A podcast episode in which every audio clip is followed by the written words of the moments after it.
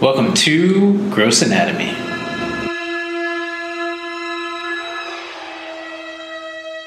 Lauren, are we live? We are live on Gross Anatomy podcast, where we explore the sights, smells, and sounds of medicine and how it pertains to pop culture, meaning books, movies, T V, and the world around us.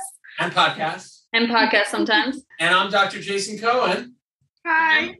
Hi. And I'm Lauren Taylor, and today we have a very special guest. Hi, I'm Nana Meriwether, everyone. Hi. So, Nana, first of all, it's so great to see you and talk to you after okay. how many years? Oh, gosh.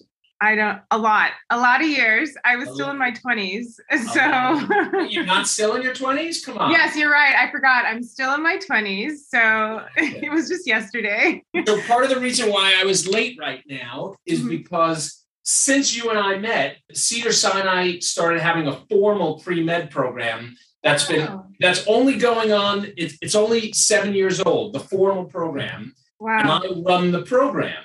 Wow. And tonight was our kickoff for the fall session, so it ran a little late. No worries. And, and that's why, and it's perfect that, that you're our guest, because I was just kicking off the fall session. So yes. When you and I met, so you're like so many hyphenates. Uh, I know. Amazing, um, right? I I can explain the point in time in my life, but um, you were pre med. I, I was pre I was pre med. So I had gone to undergraduate at U, U, um, U C L A, and then I did postgraduate work at U S C. At and a, I was part of a post baccalaureate program, which is two years of all your pre meds, your organic chemistry, your biology, your your calculus, all the things, even your MCATs, is those studies are embedded into the, the curriculum. Um, and I did this postgraduate program because in undergrad, I was a p- political science major and decided to go to medical school. But in order to apply to medical school, you need these prerequisites. So the program is geared towards undergrads who um, have changed their minds and want to enter into the sciences. It's a condensed Very um, intense two years of study, and on the side, um, it's very nice to um, make your resume robust and just to be out in the field to even validate that you want to be in medicine. And so I applied to a program at Cedars-Sinai, and I got to shadow you, and it was just a thrill to work yeah. with you. Great memories. What and year I, was that? Oh gosh, you know what? I think it was two thousand eleven. Maybe, maybe, no, maybe earlier, maybe like two thousand ten, two thousand eleven. So ten wow. years ago. And then, and, but before that, you were, you were a volleyballer. I was. So yeah, while I was at U C L A, I um, played volleyball. I was on the volleyball team. I had gone to Duke. My dad was the first Af- African-American to go to the medical school. And so he really encouraged me to go to Duke, and I tried it, but I had my heart set on L A, especially U C L A. And so I transferred and um, worked really, really hard and became an All-American twice. Um, we made it to the Final Four my senior year. And while I was in the Final Four, I was recruited to play um, professionally. And um, I also got to train a little bit in Colorado Springs for the two thousand eight Olympic Games. And then after that, after my volleyball stint, um, Wait, you, played I, in the, you played in the Olympic Games? I did, and I trained for them in Colorado Springs. I believe now they train in Anaheim, which would have been probably a more, uh, a better lifestyle because there's not much in Colorado Springs, no offense. Um, but yeah, I retired soon after that and um, entered into the U S C uh, post-baccalaureate program. My daughter was a volleyball player too. So I remember picking your brain about her volleyball yes. stuff too when you were my student. How old is she now? She's twenty-five now. Oh my gosh. Yeah, and she's, that's amazing. Actually, so she actually got recruited to play D one ball and then decided she didn't want to do it and left. It's intense. Yeah. It's intense. Yeah, right um, away. She like she started the training and was like, I'm done. Yeah, it's a lot. It was it was a lot, but it prepares you for the rest of life. Um, but good for her. Oh my gosh, that's so crazy. She's twenty-five now. She's gonna play any volleyball? Oh, you know what? No, not really. I'm more now of, uh, I love to do yoga. Um, but I do, you know, I did my first half mar- half marathon a couple years ago.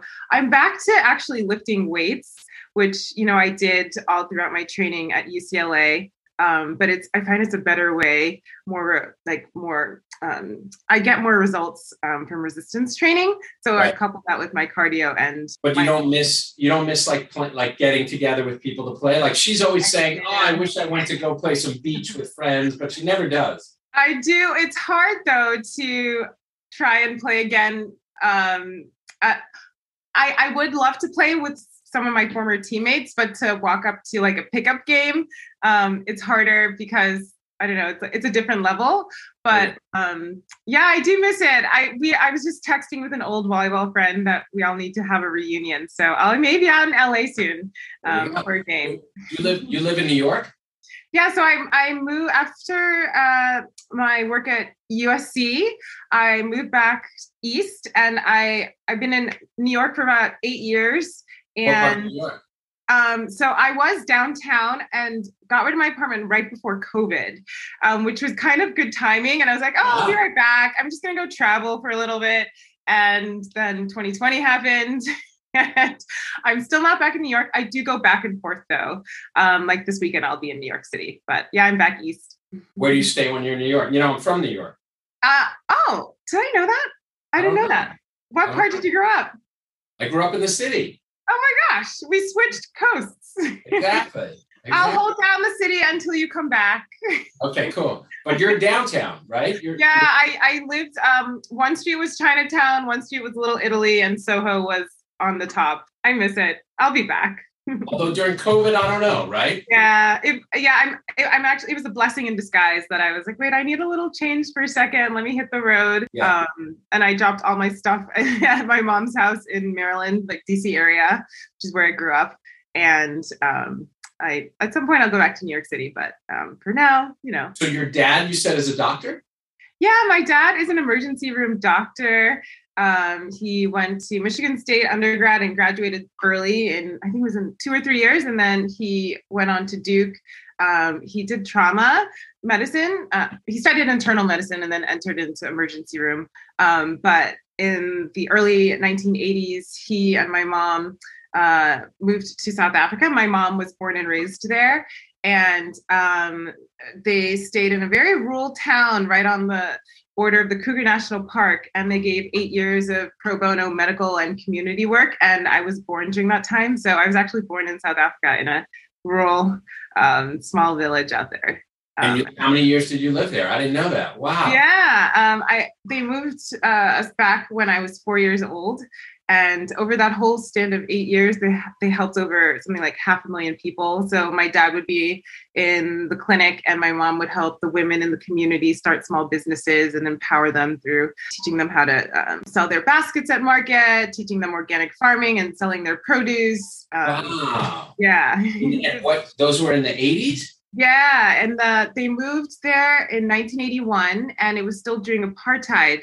So because my mom, my, both my parents are Black, but because my mom was a native South African and my dad was American, he was considered an honorary white.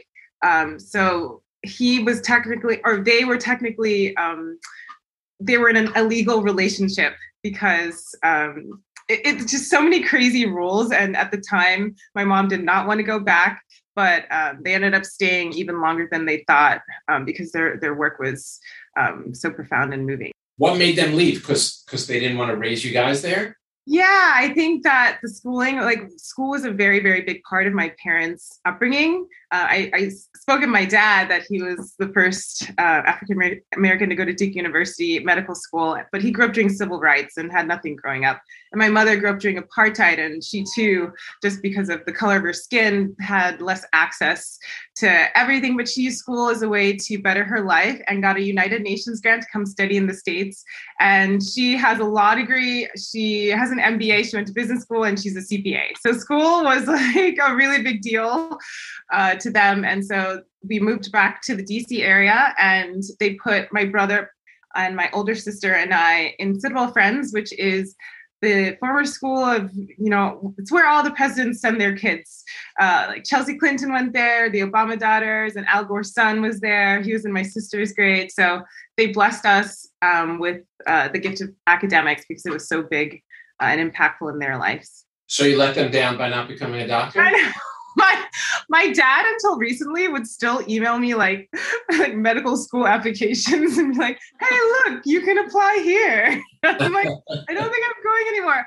Although I have to say that there still is that part of me that yearns for this knowledge of healing. Um, and it definitely informs um, what I'm doing right now. I've, I've very much taken to herbalism, which was our first medicine that way back in ancient times, like our grandmothers used to go in the in the forest and find and forage leaves and botanicals that um, were our medicine. And so I've really taken to um, herbalism, which is the, the study of how plants and herbs heal. That's awesome. But and where's your dad? Is your dad still practicing? He is. He's now doing telemedicine. Where's he practicing? Where was he? In he was D- independently contracted. So he worked at a lot of different hospitals on the East Coast. He would travel um, where there was need. And now he's he's like technologically like He he hated computers. He would still write his notes and have like a nurse put them in the computer. But now um, he he's He has a computer now. He still has a flip phone, um, but he he's still practicing, and it's really good for him because it's keeping his his mind going. And I think he was annoying my mom too much, and she's like, "You need to go back to work." So, yeah. Is, so do you think that's why you were you were trying to do the medicine thing? Your dad was kind of really pushing it. Yeah, and I think it, I think these these studies and. Um, the way families are, there is some, I think there is something genetic where, you know, these learnings run through. Is your, is your daughter um, into medicine at all? No? Entertainment. Entertainment. Oh, interesting. Yeah. Modeling, um, social okay. media, entertainment, all that. My other two daughters are considering it, but she's totally not. Okay, we'll see. Um, I returned to this, this passion and wanting to um, heal others here in my mid mid thirties. So maybe she'll turn around and come back to it. But yes, my father was a really big influence. Yeah. So then what happened after you, like what made you decide, you know what, I don't want to do this? That's a great, it wasn't really a, a decision. It's just my life flowed in a different direction. Um, so while I was studying at U S C in my post uh, baccalaureate program for pre-med, I started participating in pageants, and um, my first was Miss Malibu. And I had just come out of sports. I never won makeup. I sewed my dress um, for evening gown, and I ended up winning Miss Malibu, and which led me on to Miss California. And Miss California is one of the most competitive states. I think there was something like three hundred girls I was competing against, and um, I lost, but I was hooked, and I and I. competed at uh, California for something like five or six years, never won. I got as high as second place. Uh, and that year, the girl who won is now married to Michael Phelps. So the competition was very... Oh, wow. Just think you could have married Michael Phelps. I know. That was the prize. And I, I lost it. Darn. Um, but I, on my last try, because you age out at twenty-six, I moved back to Maryland because I was done studying, and I decided to give Maryland a try. And I ended up winning Miss Maryland U S A, which led me on to Miss U S A. And Donald Trump owned the pageant at the time. And it was a big event. It was live on N B C every year. And there was no Instagram. So everyone would watch this because there's nothing else to do. Um, so we got a lot of coverage and exposure. And in a roundabout way, I ended up winning Miss U S A. And that's what led me on to New York. Wow. And then they move you to an apartment in New York. Um, and Trump Tower's a block away. You get emails, your schedule every day and what you're going to do and where to meet. Um, and so I lived that life for, and that's how I never went to medical school. You were Miss U S A? I was. You knew that, Doctor Cohen. I, wow. I was really good at bearing the lead. I'm like, she has done so much. Obviously, no, I knew you did. I knew. You, I didn't know you. I, I knew you were doing that kind of stuff, but I didn't yeah. know you were I Miss U S A. I apologize. No, I ended up winning. What, what, do you remember what question, right? Don't they ask you like some kind of oh, question? Yeah. Great question. I had two questions. I don't remember the last question they asked me, but the first one, I think in some like document, because you felt so much paperwork, or like maybe I had like an interview somewhere, but they're like, somewhere you said that Angelina Jolie was your biggest role model. Tell us why. And I think my answer was something that I really uh, enjoy, how she's uh, her her kids are so globally minded. Um, yeah. And it reminds me of how my parents um, really instilled that in us. And then I went on to talk about their philanthropic work. I think, I don't remember, it was a really long time ago, but um, yeah, it was a really, really great experience. I think I have something like the sixty-third or sixty-fourth Miss U S A. Um, and that's what got me into, that's what got me to New York and the East Coast again. Wow. What year was that? twenty twelve. I was Miss U S A twenty twelve. Wow. And then since then? Since then. So since then, now Miss U S A is when you win, you get like millions of followers and you can sell coffee scrub on Instagram for the rest of your life. Um, but, but Instagram, I, di- Instagram didn't exist back then. It didn't. I was the very first Miss U S A on Instagram. And I even went into the office. I was like, you guys, there's this thing, everyone's talking about it. It's called Instagram. Maybe we should get on it. And the office was like, no, we don't need it. Um, but they ended up uh, getting it. And I was the first Miss U S A on it. And um, so I, I needed to find a job after. um, it's either you get married or you uh, make tons of money on Instagram. And my parents were like, you need to get a, a real job. And so I um, started looking around the world and um, looked for who are the most influential women on earth. And, you know, there's a lot of power in media. For example, with Anna Wintour, editor-in-chief of Vogue, calls anyone to her office, they'll show up, from a C E O to a celebrity, um, to a philanthropist. There's power in media. And so, especially fashion magazines at the time. Um, and so I, I wanted, I decided I wanted to work in fashion. And so I started applying to jobs and no one would hire me. And so at the age of thirty, I started interning. No one would hire. Why, why didn't anyone hire you? Because you were overqualified? Um, you know, the industry can be quite nepotistic in that, uh, you really need to know someone or you need to be like Queen Elizabeth's granddaughter or yeah. something, you know? Um, so I had to work my way um, from the bottom again. And um, I interned for about six months and then ended up getting a job in the office of the editor-in-chief at Harper's Bazaar. And so if you've ever seen the movie, The Devil Wears Prada, that was- Love it. Life. Yeah, I love that movie. You were Anne Hathaway? Yeah, I was Anne Hathaway. That was my life. And there's that movie runs like a documentary for me. I'm like, wow, this movie's really spot on. Wow. But um, yeah, I got to go to fashion weeks um, and, you know, meet C E Os of really big brands. You so love I, it? I, you know, it was, a, looking back, yes, it was a great um, experience, especially, um, you know, a lot of people see fashion magazines for the creative, but there's, it was very interesting to work alongside my editor in chief because she was a wizard at folding in advertising and business into uh, creating content. And so I learned what it was to, you know, pitch a campaign and, and ask for millions of dollars and fold that into the magazine without, you know, a consumer really under, like knowing that this page uh, of editorial has thousands, hundreds of thousands of dollars embedded in it. So it was a really, really great um, learning experience, almost as if it was a business school. And I kind of hit a ceiling though. There really was no room for growth. And magazines since have kind of changed because everything's becoming more online. And um, I had hit a ceiling and I looked around the world again and I was like, what are the most full of growth industries? And everyone was talking about this thing called Bitcoin. And I was like, what is this? And so I started self-studying and I applied for a job at a company called ConsenSys. And it was founded by one of the co-founders of Ethereum, which is the second biggest digital currency behind Bitcoin. And I got the job and that's where I work my day to day. It's You're still there?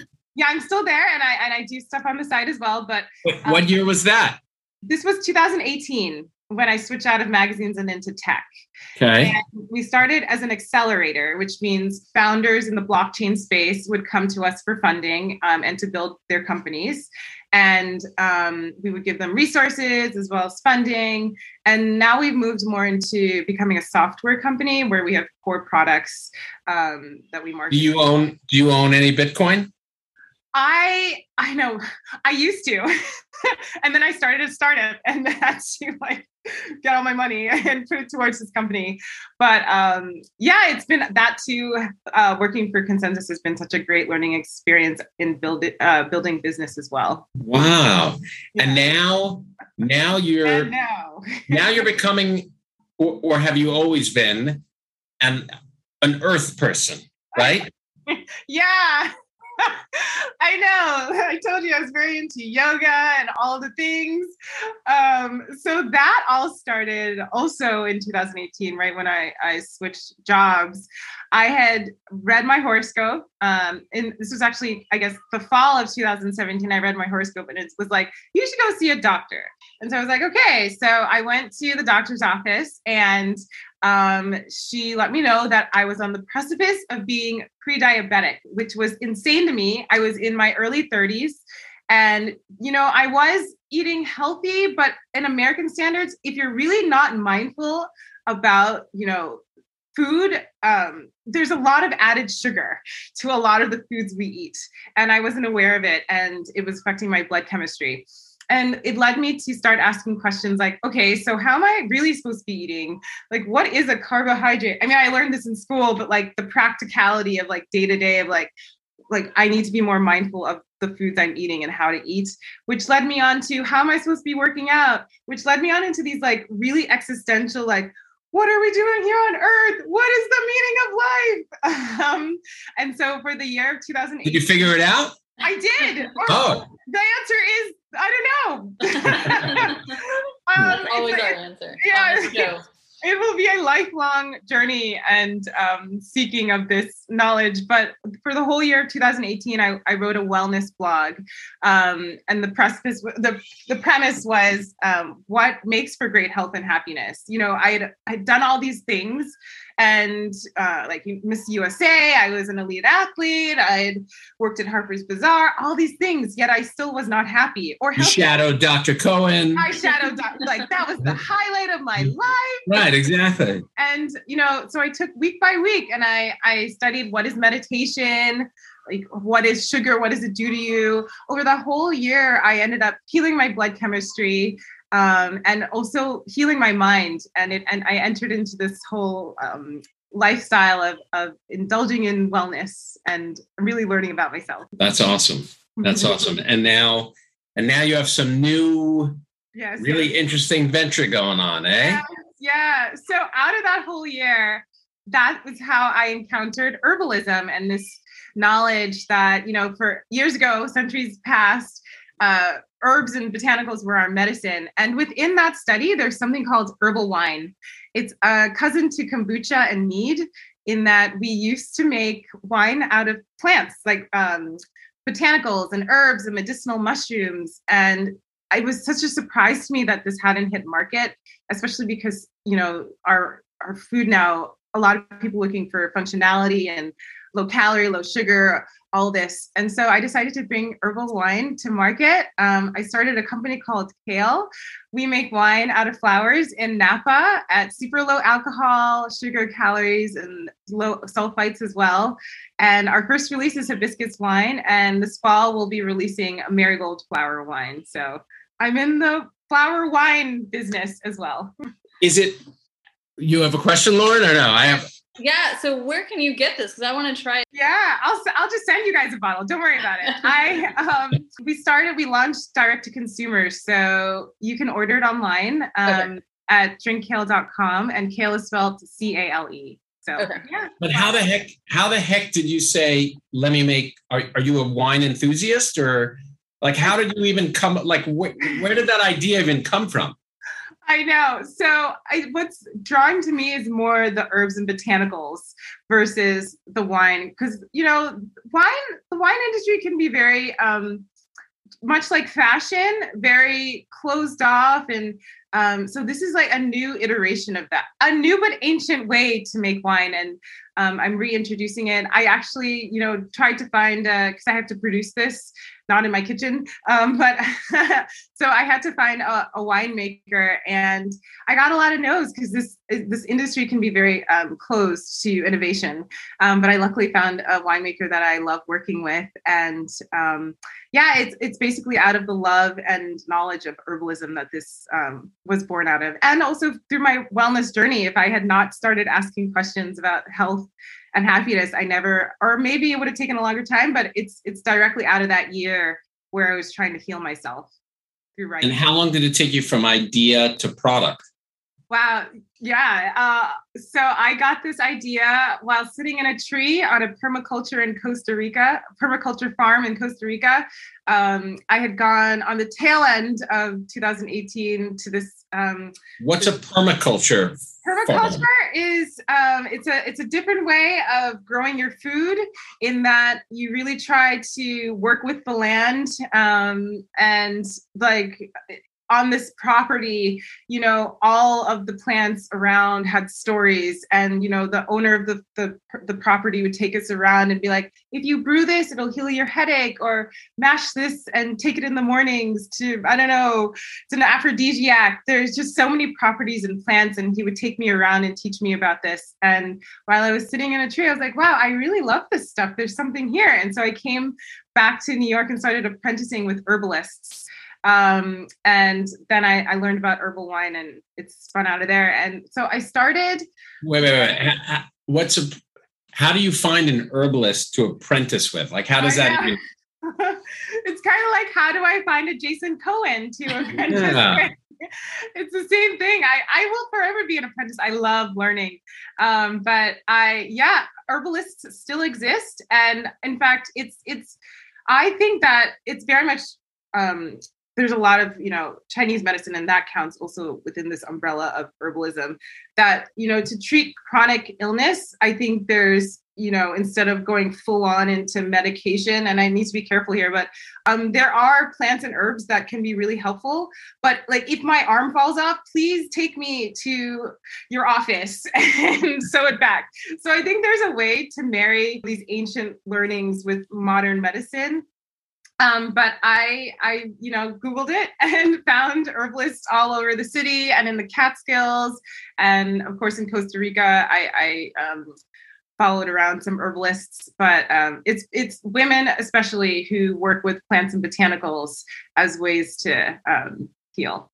I think I saw a post of yours on Instagram with you visiting some herbalists in the Catskills. Yes, definitely. I just was um, with Susan Weed, who's an old, an old school crone herbalist, and she taught me um, a lot about the art of fermentation, which was such a great. It was such a great course. Uh, it was a, about. It was a day trip, and um, she taught us how to make um, fermented milk, and um, she taught us herbal wine making as well, um, and different forms of fermentation. Because before refrigeration, we would ferment everything.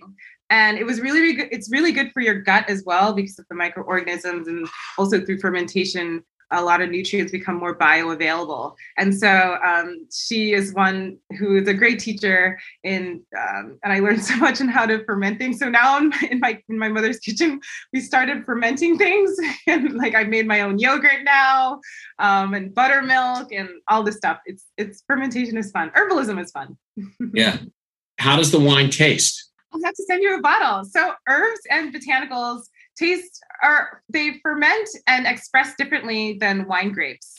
So um, we're very familiar with wine grape wine, um, but herbs and botanicals, they have complexity and structure, and it's, it's beautiful and fun to see, especially the hibiscus.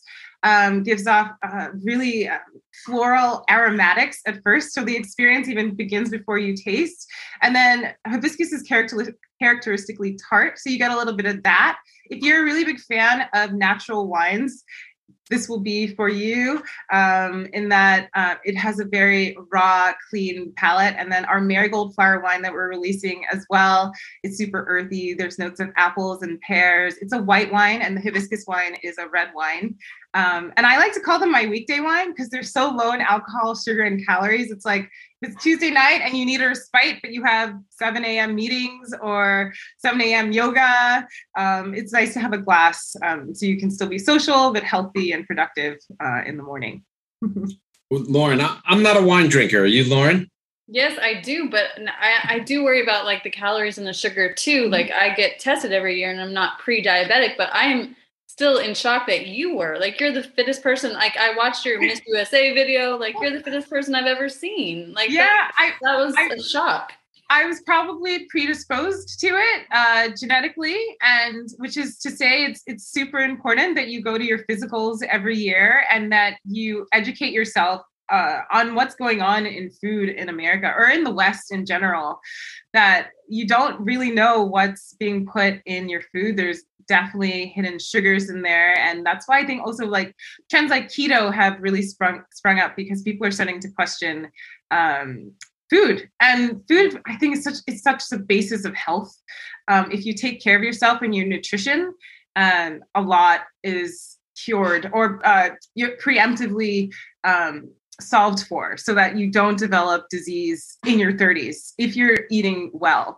And a lot of people just don't know how to eat, mm-hmm. um, especially because our foods as well are so lacking in nutrients. We're pretty much eating empty calories when you can pack your meals with highly nutrient dense foods, and it becomes your medicine and your body, you know, it feeds itself, but it also fortifies um, your immune system. So um, it's kind of a blessing that um, I was almost sick, because if I wasn't, I would have just kept eating the way I was. And, you know, by forty-five, maybe even gotten like cancer. And, but now I, I'm well aware of, you know, food and how it affects health. So it was a blessing in disguise. Yeah. What do you eat for dinner? What did I eat for dinner? I'm actually visiting my friend and we had meatballs. Um, yeah, we had meatballs. um, so you're not going plant-based or anything like that? You know what? I go in and out. And um, what I find when I go plant-based is it's it's very hard to... Would you say you love the in and out? No, no, no, you go in. I go in and out. Oh, okay, okay. I go in, and, I know, paradox. I eat in and out. No. Um, uh, when I go plant-based, um, my, th- my carbohydrate intake goes up. I go in and out of being plant-based for maybe like two weeks. I will be, and then I'll like switch over to really healthy meats, um, just to make sure I'm like getting enough protein and all this. But um, I do eat a majority plants. Like my day starts, I intermittent fast, so I don't really eat until eleven a.m. or noon. And my day starts with a huge salad with, um, you know, greens, of course, um, beans, uh, seeds, uh, mushrooms, onions, uh, garlic, just like a huge salad of stuff, nutrient dense stuff. Um, and it usually keeps me really full. And I try to eat um, by my dinner by seven.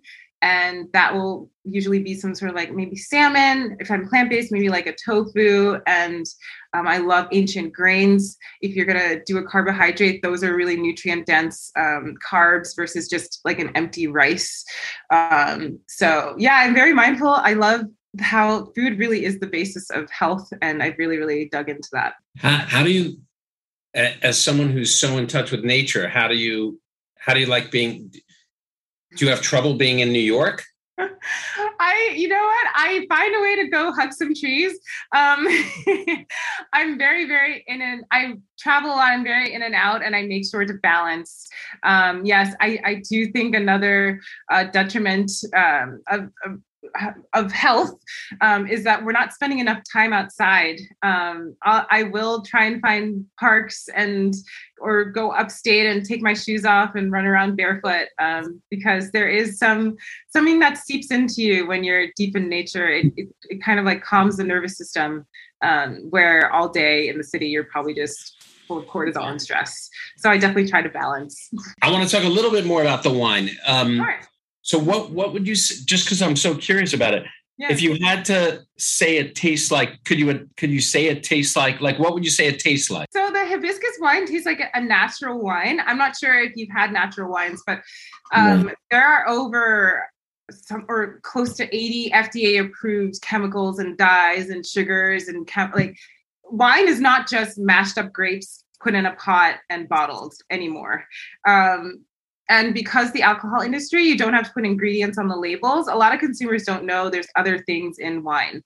Um, and so the natural wine movement is uh, a return to just making wine out of as minimal ingredients as possible. And so they do taste different than your commercial wine that you buy at Target or whatever, um, in that they are very earthy and raw. Um, and in general, herbal wines are, as I, I mentioned this earlier, they're a cousin to kombucha. So there's going to be a lot of herbaceousness to it. Mm-hmm. Um, it is not just straight up going to taste like wine, grape wine. Um, there are. Do you like different- drinking kombucha? I do. Uh, although I, I, I mind the sugar. Often kombucha can have sugar. Right. In it. Right. Uh, so I think I, it tastes kind of funky. Yeah, they're exactly those. When kombucha hit market, it, it was not of the American palate, and it took some getting to, used to. And now it's proliferated; it's, it's everywhere.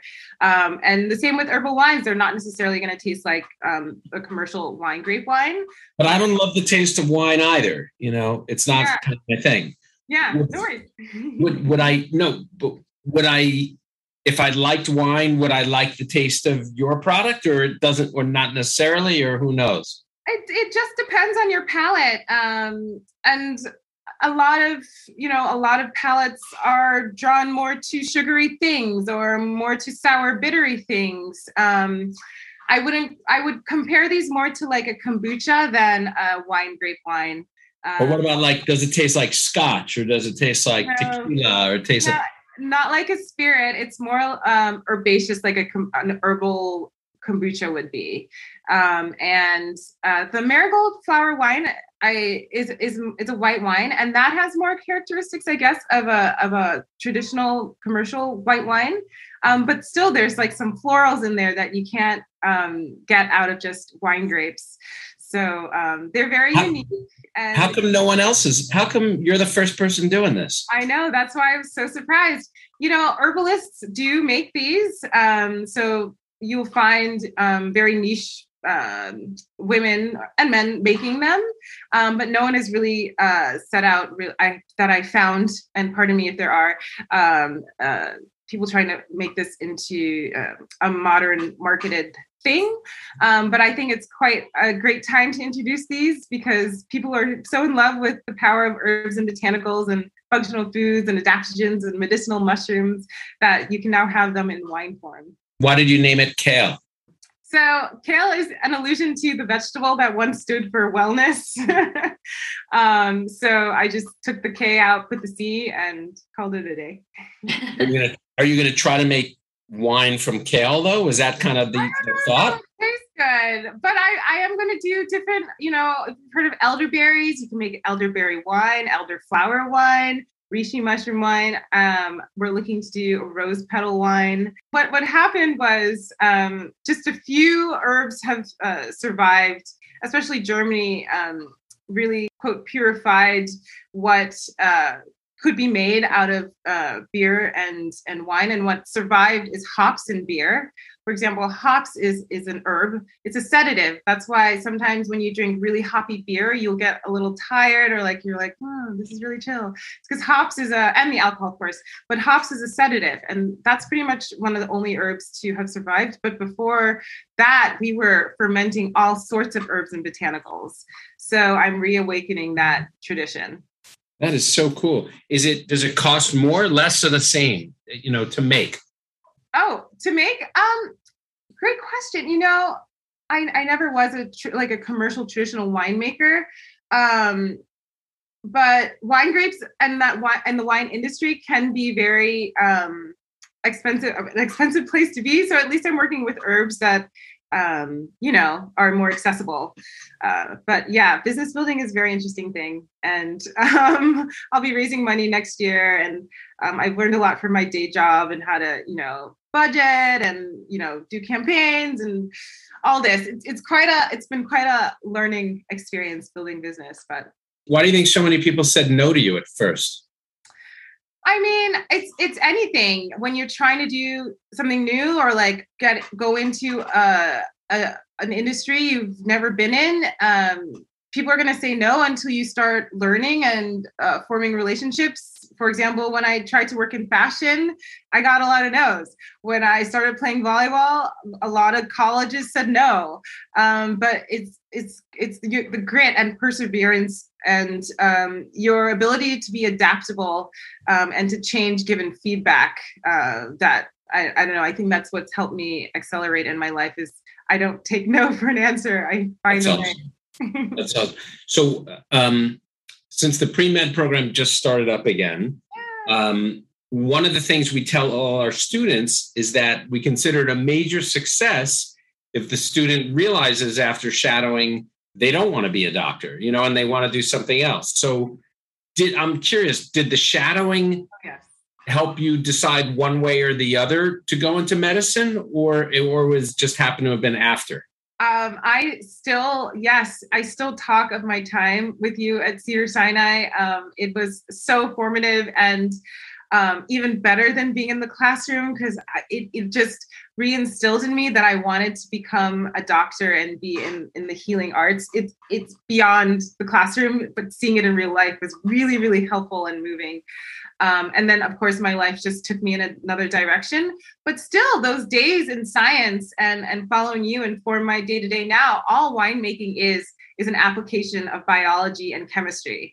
So I am still doing it in a different way. Um, and and you were very influential in my time, you know, it all the things that we we do amass and, uh, you know, lead you to where you're supposed to be. Um, but who knows? Maybe I will end up being a doctor. I do different things. So, so, I, so I should call your dad and tell him to keep sending you applications? Yeah. Oh, my gosh. He'd be thrilled. Oh, no. Don't call him. Right. And then where is where is your uh, your wine operation? Sure. So we produce out of Napa, and we're direct to consumer, so um, we ship. Yeah. So it's in California. Yeah, we, we make wine out of Napa. So anytime I'm in L A, I'm gonna, or anytime I'm in Napa, I usually couple it with a trip to L A. So I'll come say hi. You better come say hi. Yes. Oh yeah. Yes. And I'll say hi to your students. Thank That'd you so awesome. much for being on this podcast. We've taken up more than forty-five minutes of your time, but you're amazing, and I can't wait to try your wine. So thank you so much. Me too. I'm really, really excited for you. Thank you. I can't wait to, I love following you on Instagram. It's oh, you too. Thank you. Thank you. Stay in touch. Definitely. Thank you both. Okay. Oh, wait, wait. One, one final question. Oh, one, one final question. Yes. Do you watch, and we forgot to ask her, are Are you watching anything now, or or what's your, um, you know? We usually end with like, what entertainment like are you yeah. into right okay. now? Okay, so I'm super nerdy. I seldom watch television. Um, I don't even reading. I, yeah. yeah, I'm obsessed with books. Um, I just read The Celestine Prophecy. Um, I just finished The Four Agreements. Um, yeah, I'm a huge book nerd. I think I'm going to read The Alchemist again next. And a lot of my books are really like deep and into like, what is the meaning of life? Because I'm trying to still figure it out. So full circle, we were talking about that earlier. But yeah, I'm I'm super into books versus T V shows.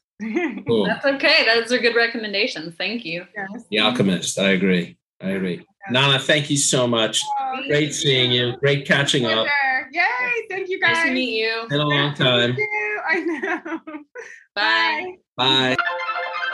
That's it for this week. Thanks for listening to Gross Anatomy, and be sure to subscribe to our podcast so you can check out more episodes on the evolving sights, smells, and sounds of medicine. Gross Anatomy is not intended to be a substitute for professional medical advice, diagnosis, or treatment. Always seek the advice of your physician or other qualified health provider with any questions you may have regarding a medical condition.